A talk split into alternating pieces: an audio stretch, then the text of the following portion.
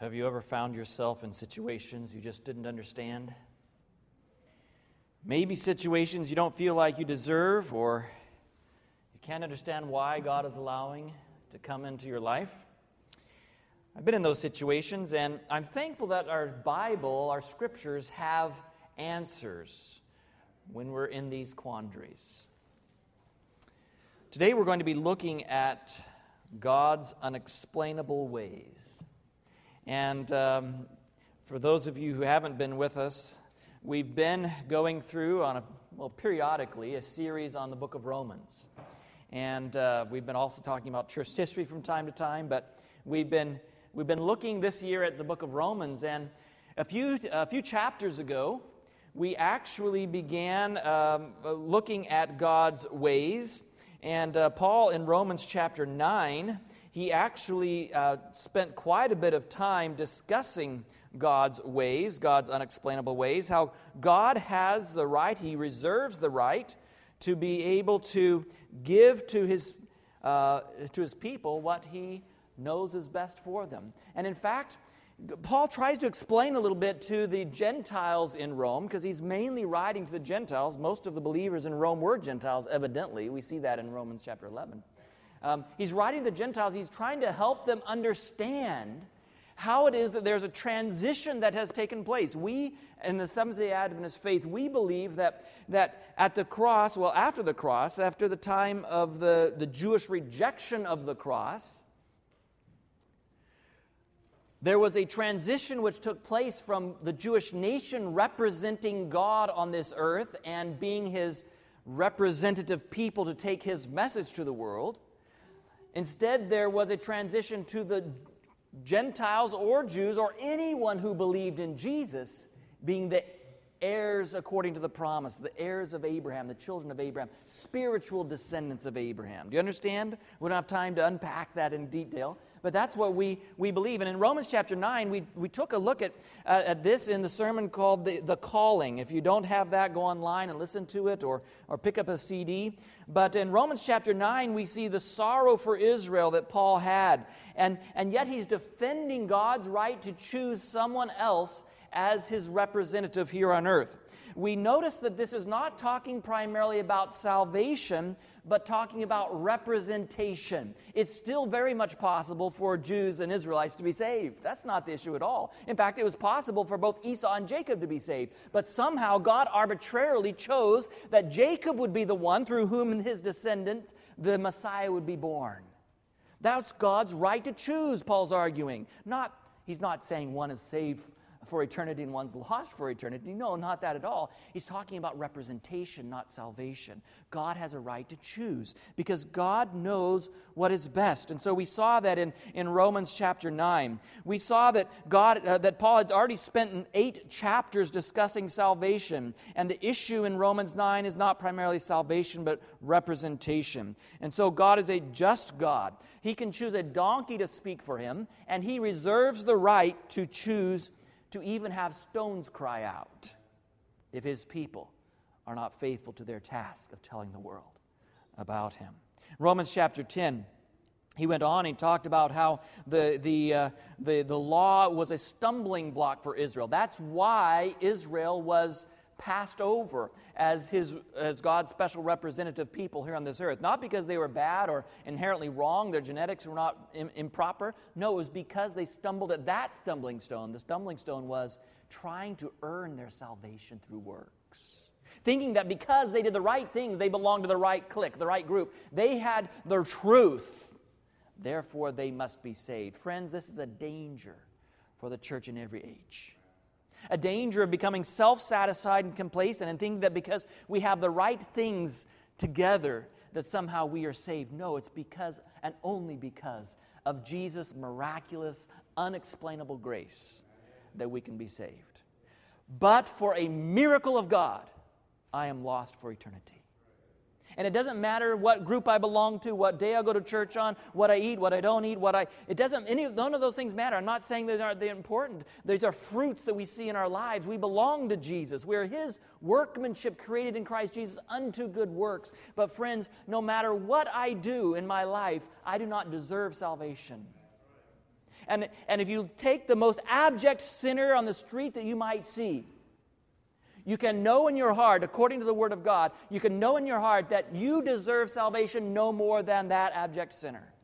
Just because you're a churchgoer doesn't make you and I eligible for salvation. No, it's because of God's grace. And so, Romans chapter 10, we find that whosoever calls on the name of the Lord shall be saved. Does that really mean whosoever? Does it even mean churchgoers? Oh, wonderful truth, friends, that God can even save good people. I'm not trying to be funny. Good people are the hardest for God to save.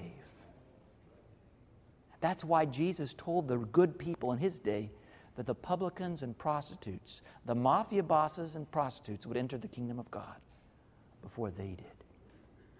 Oh, we need a sense of our need of a Savior in order to be saved. And sometimes being good is the greatest obstacle to being great or to being saved. And so, Romans chapter 11, Paul picks up this same theme, and turn with me in your Bibles there. Paul gives a shot across the bow of the Gentile ship. He's just explained to them that the Jews have been rejected, that they are now privileged to be God's representative people. In Romans chapter 11, Paul continues and he says, verse 1, I say then, has God cast away his people? Certainly not, for I also am an Israelite of the seed of Abraham, of the tribe of Benjamin. Listen, I'm not trying to say, friends, that Israelites can't be saved. And by the way, this term Israelite that he used here is a very curious term, because in actuality, the term Israelite had been used in the Old Testament to refer to all of the 12 tribes of Israel, right? Now there were only 2 tribes remaining, the tribes of Judah and Benjamin. We tend to refer to them as Jews, right? And he's using, to me, it's some indication that he is using this in a spiritual sense, that God's special people of the past are no longer God's special people today. He has a new Israel. You understand what's being said here? Because if he had just wanted to talk about his nation, the Jews of his day, he would have used the term Jew.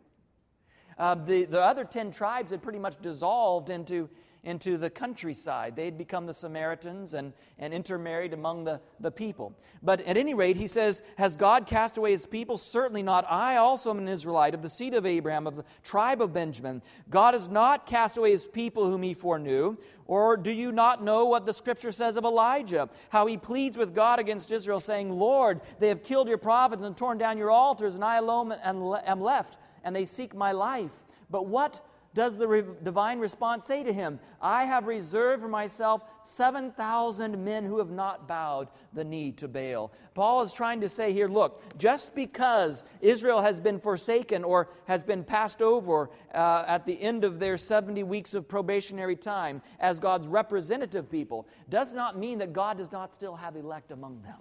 There's a remnant even among Israel that are faithful to Jesus, faithful to God and to his word. And of course, Paul was hoping, I think he was planning to be a part of that remnant, right? He was explaining to them that God still wanted Israel to be saved. God is not willing that any should perish, but that all should come to repentance. He goes on and he says, even so then at this present time there's a remnant according to the election of what? Not according to the demarcation, the denominationalization of works, but according to the election of grace, that God chose to allow these people, us, to be a part of his grace. But if it were of works, it is no longer grace, otherwise work is no longer work. What then? Israel has not obtained what it seeks, but the elect have obtained it, and the rest were blinded. So only a group among Israel were able to obtain what they wanted among God's favor and God's grace, and that's because they obtained it by grace and not by works. Skip down, verse 11. I say then, have they stumbled that they should fall? Certainly not. But through their fall to provoke them to jealousy, salvation has come to the Gentiles. Now here we begin what I think is a very fascinating passage in Paul's writing. He's using a little bit of sort of tongue-in-cheek, almost it seems like a sense of humor to describe the situation in which he finds himself in and his nation in. You see, it's not that God didn't want Israel to be saved, and that's why he passed over them as his representatives. And he gave the gospel to the Gentiles, to anyone who would believe in Jesus, to take it to the world. It wasn't because he didn't like the Jews or he didn't want them to be saved. In fact, it was so that they could be saved. Isn't that ironic? We tend to think of the fall of Israel, and that's the term that he uses here in this chapter, the fall of Israel as being something negative, pejorative, something that's a tragedy, too bad. But in God's unexplainable ways, the fall of Israel was intended to be the redeeming of Israel. Don't you love our God? Don't you love our Savior? Even in the things which come as a result of our hard-heartedness, even in the curses which sin brings into our lives, God is seeking to turn those around to be a blessing. And this is what Paul's saying. Look, Israel wasn't taking the message of Jesus to the world. They were instead killing those who were, right? The stoning of Stephen, 34 AD, marked that time in which Jesus was seen standing at the right hand of the throne of God. We talked about this once, I think. What other times do we find Jesus standing? The Bible says he went and sat down at the right hand of the throne of God. So why is he standing? Michael in Daniel chapter 12 is seen standing at the close of probation. There's a close of probation at the stoning of Stephen, a probation for Israel, not for salvation, but for representation. And so Israel begins killing those who are giving the message of Jesus. And Jesus says, look, I want Israel to be saved. The only way I can save them is to give the message of salvation to others. They could even preach it to Israel. And so the gospel goes to the Gentiles. And this is how Paul describes it. He says it here. He says, certainly not, but through their fall to provoke them to jealousy, salvation has come to the Gentiles. Maybe if I do a great work among the Gentiles, maybe if I see these people who haven't known the truth, haven't known the way of God, who haven't been indoctrinated in the Old Testament scriptures for generations, maybe if Israel sees those people transformed by grace, maybe if Israel sees those people changed in their life and they're living lives of victory and overcoming, maybe Israel will even want what I tried to give them all along. Oh, God's unexplainable ways. God works through their downfall, through their pain and suffering, through their disappointment to bring them to salvation. And that's the theme of the next few verses as he continues. And so Israel is not forgotten, not forsaken. They have fallen in his term, but they are to be redeemed even in that fall and to be saved even in their fall. Verse 13, for I speak to you Gentiles, inasmuch as I am an apostle to the Gentiles, I magnify my ministry, if by any means I may provoke to jealousy those who are my flesh and save some of them. For if their being cast away is the reconciling of the world, what will their acceptance be but life from the dead? Can you imagine what God wants to do with his own chosen people who've been blessed with his law for generations if they would accept the Messiah? If the Gentiles can light the world with the message of God's love and the salvation of the cross, what could the Jews do if they accepted the message and gave their lives to proclaiming it? Notice he goes on and he gives a warning to the Gentile believers. You see, the Israelites can still be saved. We've seen that already in verses 1 through 5. Their fall from representation is intended to work toward their salvation, not against their salvation. We see that in verses 6 through 15. And their fall is a warning to us, verses 16 through 25. Notice with me, he says in verse 16, for if the first fruit is holy, the lump is also holy. And if some of the branches...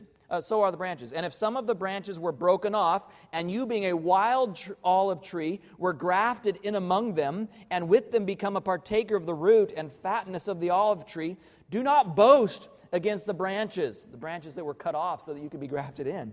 But if you do boast, remember that you do not support the root, but the root supports you. In other words, if God was able to take you and I, who are not a part of this natural olive tree and graft us in so that we become a part of the olive tree. That's not a reason for us to feel proud. It's a reason for us to marvel at the grace of God. And in fact, he goes on and he would say in verse, let's see, where does he say? He says, listen, if God spared not the natural branches, if they were cut off, don't think that God has to rely upon you. You could also be cut off and another grafted in. It's by the grace of God, not because we deserve it, that we're a part of God's people, a part of God's salvation.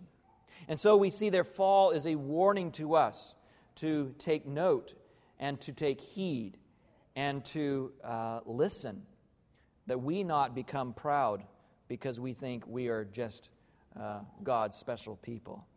Verse 26 through 36, Paul then begins to marvel at how God has done this. Verse 33, our scripture today, "Oh, the depth of the riches, both of the wisdom and knowledge of God! How unsearchable are his judgments, and his ways past finding out. For who has known the mind of the Lord, or who has become his counselor, or who has first given to him, and it shall be repaid to him? For of him, and through him, and to him are all things, to whom be glory forever. Amen." You see, the Bible is full of surprises when you think about it. Have you ever thought about it? Now, I know it's not full of surprises to us because we've become familiar with the stories. We know the history. We know the end before the beginning, right? So we know what happens there at the brook Cherith when Elijah is hungry and crows, which usually scavenge and eat anything they can find, are bringing him food, right? We don't see the irony in it because we know it already. We know what happened there along the little stream when David picks up 5 smooth stones and faces the giant. We know the end of the story, so we don't find the irony in the story. But the Bible is full of surprises. If we were to look at it, we were to put ourselves in the story before we know the end of the story, we would recognize what Paul is trying to say here. God's ways are unexplainable. He does things, he accomplishes things in ways we would not expect. We can't understand. We can't explain. The Bible's full of surprises. And let's just think about a few of these here this morning. Surely the sons of Jesse in the camp of Israel on that day must have been praying for God to deliver them from Goliath. Don't you think so? Don't you think the sons of Jesse, along with the rest of the camp of Israel, were praying for deliverance as they tried to chase away their annoying little brother? Right? Isn't that what they did? What are you doing down here? Get back to your sheep where you little kids belong. You don't belong here at the battlefront. That's what they said to him. And yet God's unexplainable ways, in God's unexplainable ways, God intended to defeat the giant through no means they had in mind, but through a little boy they despised. That's God's unexplainable ways. The little shepherd boy, the little annoying little brother that they tried to chase away, God would use to defeat Goliath. In God's unexplainable ways, he brought water from dry rocks in the middle of the desert. How do you figure? How would God do that? I don't know. Would you have sat there before as you're hopefully not murmuring, complaining? I'm afraid I might have. With the rest of the 1.5 million Israelites, in the middle of the desert with no water, with thousands of livestock and all your little kids and families and elderly, and there's no way out, would you have said, well, you know what, let's just ask God if he'll bring water from rocks? It wouldn't have crossed my mind because God's ways are unexpected and unexplainable. They are. They really, really are. God would speak truth to the prophet Balaam. Now, how does God usually speak truth to the prophets? Numbers 12, verse 6. If there's a prophet among you, I'll speak to him and I'll make myself known to him in a vision or in a dream. That's how God speaks to prophets, right? How did God speak to the prophet Balaam when he wasn't really listening too well? Through a donkey. Would you expect that? No. God's unexplainable ways. He brings water from rocks. He speaks to prophets through donkeys. You know, he saved Nebuchadnezzar, the mighty King Nebuchadnezzar's soul, by having him lose his mind. Do you ever think about that? He saved his soul by letting him lose his mind. He went wild, crazy for years, grazing in the fields, running the forest like a wild animal. And through this, God saved his soul. Is that? Would you have just thought of that? Let me think how I can save Nebuchadnezzar. Now, sending him a dream, that was Daniel 2. That might have been, you know, that's not so out of the ordinary. Maybe sending some, you know, some young people to Babylon to witness. That's a good idea. But who would have thought of having him lose his mind to save his soul? God would. Because God's ways are unexplainable. They're past finding out. We can't understand them. These stories are familiar to us, so we don't marvel at their irony. But God saved Nebuchadnezzar by letting his mind go insane. In fact, he even preserved the truth and his people by having them taken into Babylonian captivity for 70 years. How do you figure? God allows these things to come to our lives and tries to use them in order to save us because he's God, because his ways are past finding out. He took Naaman away from the clean rivers of Syria and over to the Jordan River. If you've ever been to the Jordan River, it's nothing but a really muddy, murky, slime-bottomed stream. I mean, it's dirty. And it was dirty then, because you can read about it in 2 Kings. Naaman, when he was met by the prophet Elisha's counsel, or his servant's advice from the prophet, he said, "Are not Abana and Pharpar rivers of Damascus far better than all the waters of Israel?" The Jordan, the muddy Jordan. How do you get clean by washing in dirty water? And yet, in God's unexplainable ways, he healed Naaman of his leprosy. I love this story because this is for Dr. Chung.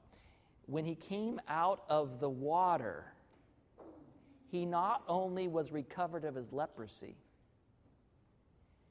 he had all of his accumulated years of sun damage from battle wiped away.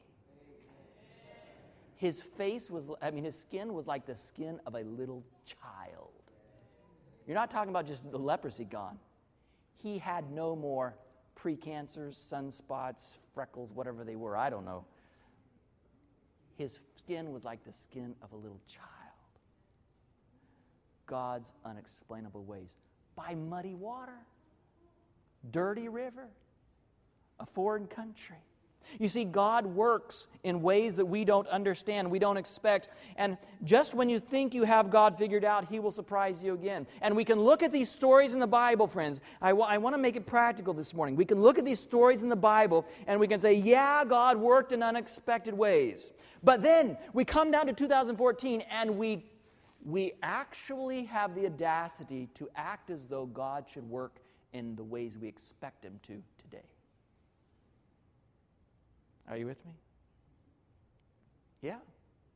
We can see the foolishness of Naaman thinking that God would have the prophet come out and say abracadabra and strike his hand over the place and say some fancy saying and he'd be cleansed and pay for it and go away. But when it comes to us, we have certain expectations of how we want God to act, how we want to be saved. And when God doesn't work that way, we don't relate very well. We tend to get discouraged. We tend to become maybe resistant. We tend to forget that God works to save us in ways we don't expect.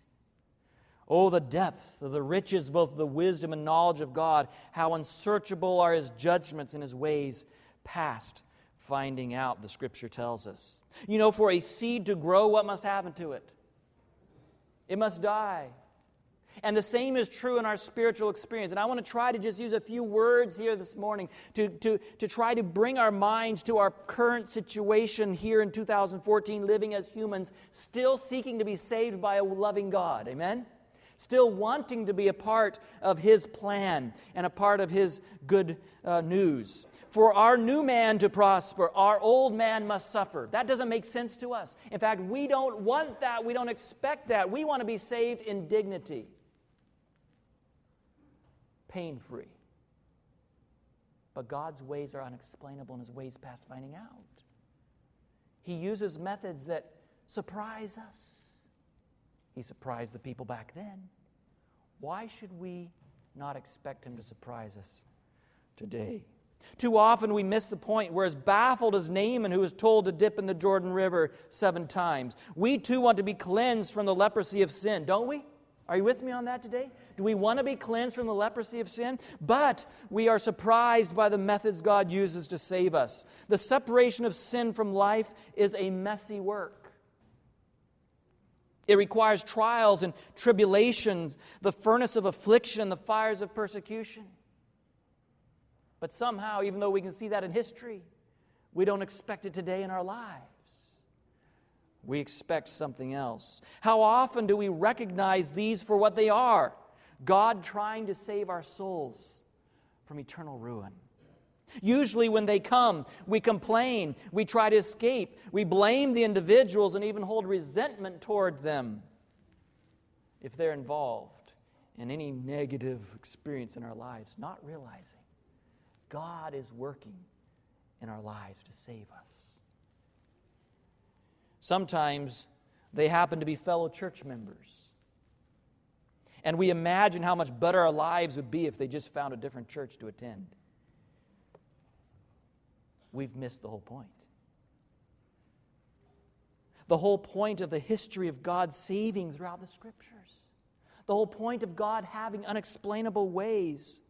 If He saved the way we mortal humans expected Him to save, He would cease to be God. He would be one of us.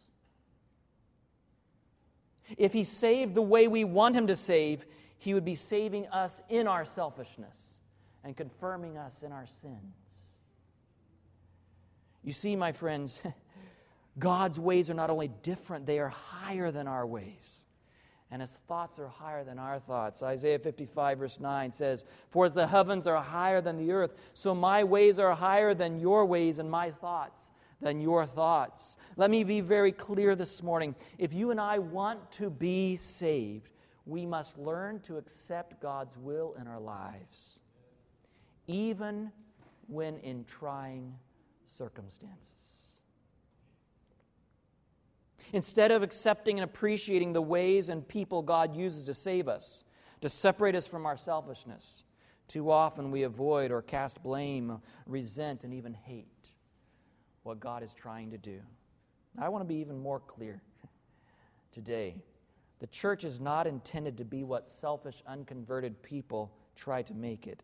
It's not a social club made up of people who all get along, a clique of like-minded individuals who naturally enjoy each other's company and association, with a pastor who preaches sermons that make everyone feel comfortable and happy.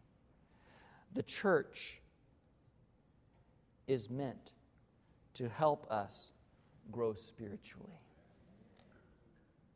The church is meant to help us grow spiritually. It's meant to be an incubator for spiritual growth, a place where selfishness must die, because my ways are different than my brother's ways. Our personalities and perspectives and processes differ, and if in the world we would never associate without clashing and detesting and resenting and even avoiding and hating. But God calls us in the church, listen to me, God calls us in the church to love each other. If that was just natural, expected, if it wasn't a part of God's unexplainable ways, then it wouldn't be the sure sign that God said people would recognize us by. Jesus said in John 13:35, "By this all will know you are my disciples, if you have love one for another." Oh, friends, that means that's not going to naturally happen. It needs a miracle.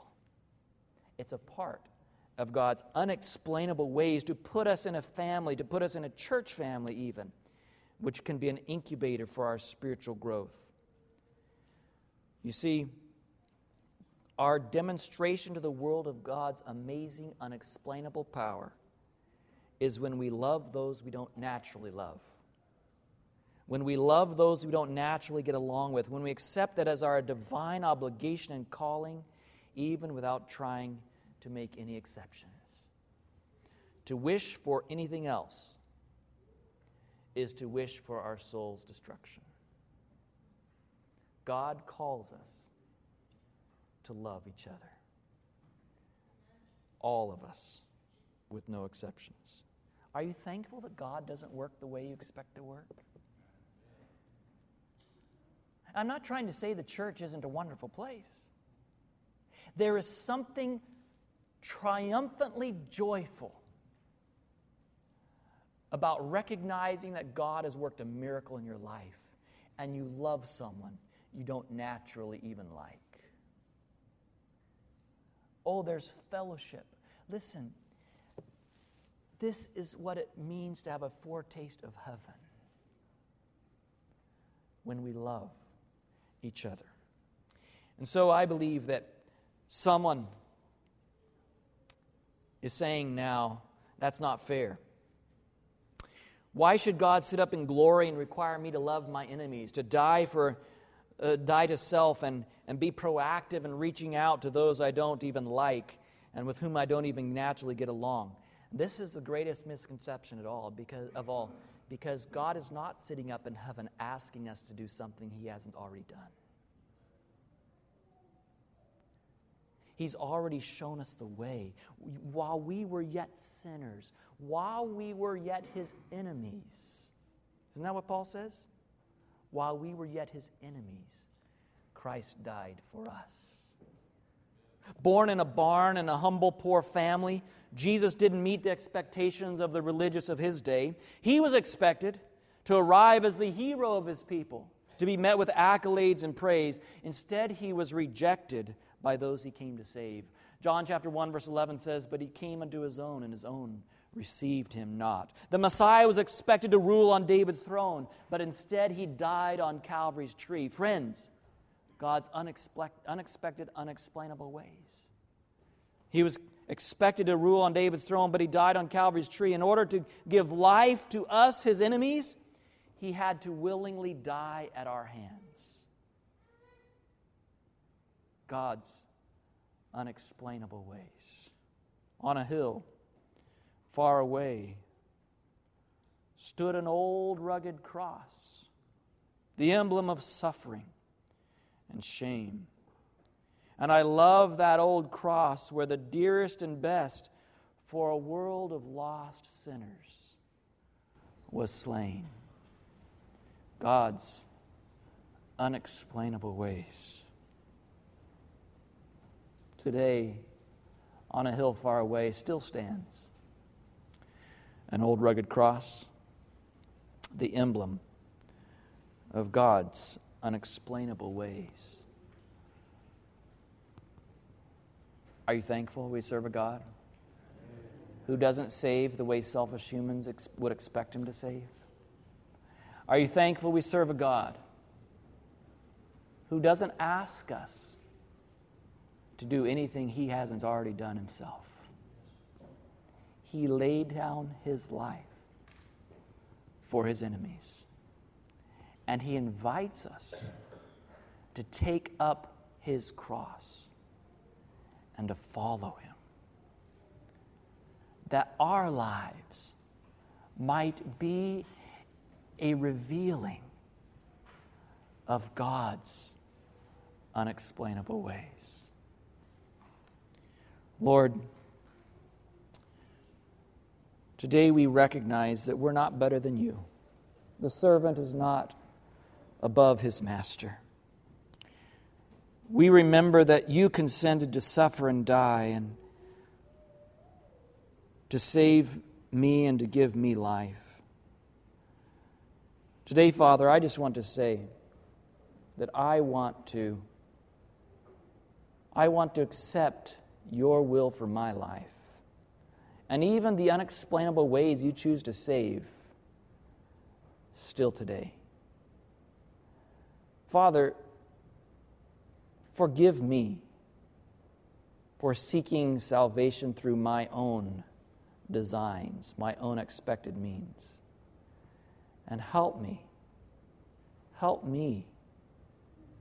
to accept Jesus, the way, the truth, and the life, as my example and Savior. Father, there may be somebody else here who wants to make that decision too, who wants to say, Jesus, I recognize today I don't deserve. I recognize today that sometimes I've even resented the methods or the people you've used to try to help me grow. And Jesus, I want to give you my heart and ask you to change it to a heart of love for my brother, for my sister, for the world in need. For whatever the situation may be, Father, we need you to work in your way to save us, for that's the only way we can be cleansed. Father, if there's someone here who wants to make that decision, you know their hearts, you know their minds, you know their choices.